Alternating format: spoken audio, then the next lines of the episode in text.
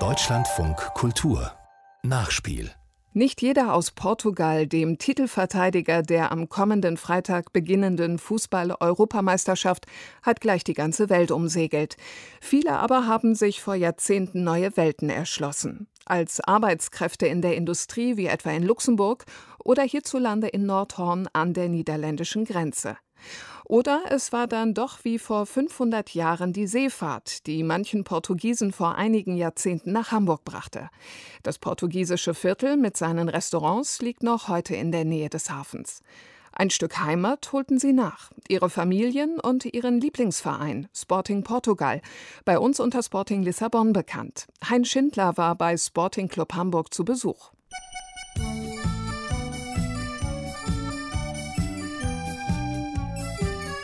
Dichtes Grün hinter den Trainerbänken und dahinter ein Kanal mit Bootsanlegern.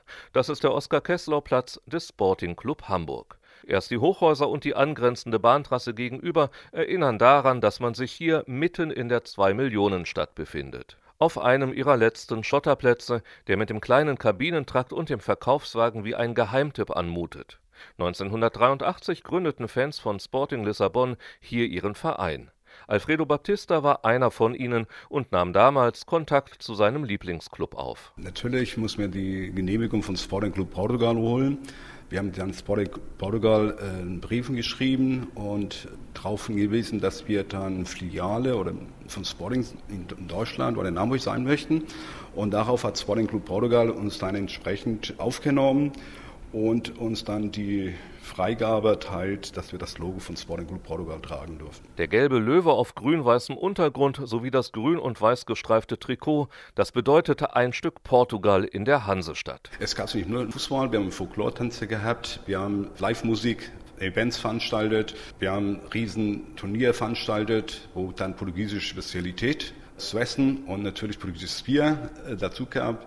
Und wir haben auch mit dem Generalkonsulat in Hamburg äh, zusammengetan und äh, wir versucht, die portugiesische Kultur in Hamburg hochzuleben. Bis zu 2000 Besucher kamen in den ersten Jahren auf die Anlage, stärkten sonntags auch das Zusammengehörigkeitsgefühl der portugiesischen Gemeinde. Besuch aus Lissabon gab es gelegentlich auch. Es gab ja auch schöne Zeiten bei uns, wo beim Vorstand von Sporting Club Portugal die Leute uns besucht haben, gerade bei einem großen Turnier.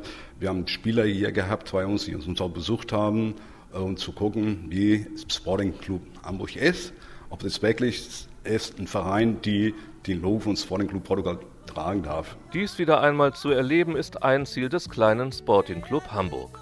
Der ist übrigens einer von inzwischen knapp 190 sogenannten Filialvereinen, die es von Sporting Lissabon in aller Welt gibt.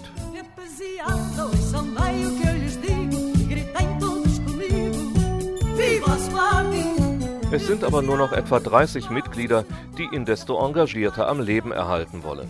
Etwas mehr als 10.000 Portugiesen gibt es in der Stadt doch für die in Deutschland geborene Generation ist das Land ihrer Eltern oftmals nur das Urlaubsland, der Sportplatz nicht mehr in dem Maße kultureller Ort.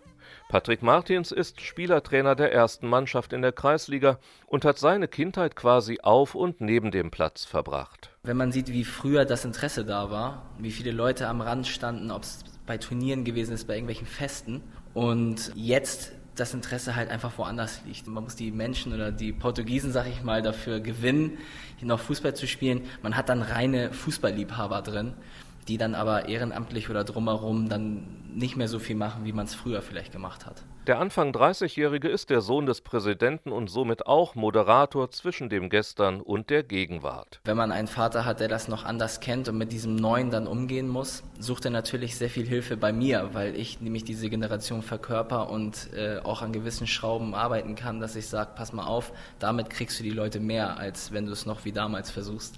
Für ihn ist es natürlich sehr schwer dementsprechend ist es wichtig, dass ich auch dabei bin und mich so engagiere. Nach wie vor ist Sporting Lissabon der Herzensverein und sie unterstützen auch dessen Hand- oder Volleyballer, wenn die in Deutschland spielen. Doch allein mit Fans des aktuellen portugiesischen Meisters gäbe es den Sporting Club Hamburg wohl schon längst nicht mehr. Wir haben hier auch Benfica-Fans äh, in der Mannschaft. Diese Rivalität ist vielleicht beim Bierchen nach dem Training oder nach dem Spiel wird sie dann so ein bisschen lustig auferlebt. Aber wir haben eine Multikulti-Truppe, wir haben auch Deutsche da, wir haben äh, im Laufe der Zeit auch Türken gehabt, auch aus Afrika Leute. Viele bringen dann so einen Kumpel mal mit, der gerne Fußball spielt und äh, Bock auf eine tolle Truppe hat. Dementsprechend hat sich das im Laufe der Jahre sehr multikulturell angepasst. Viva Sparting!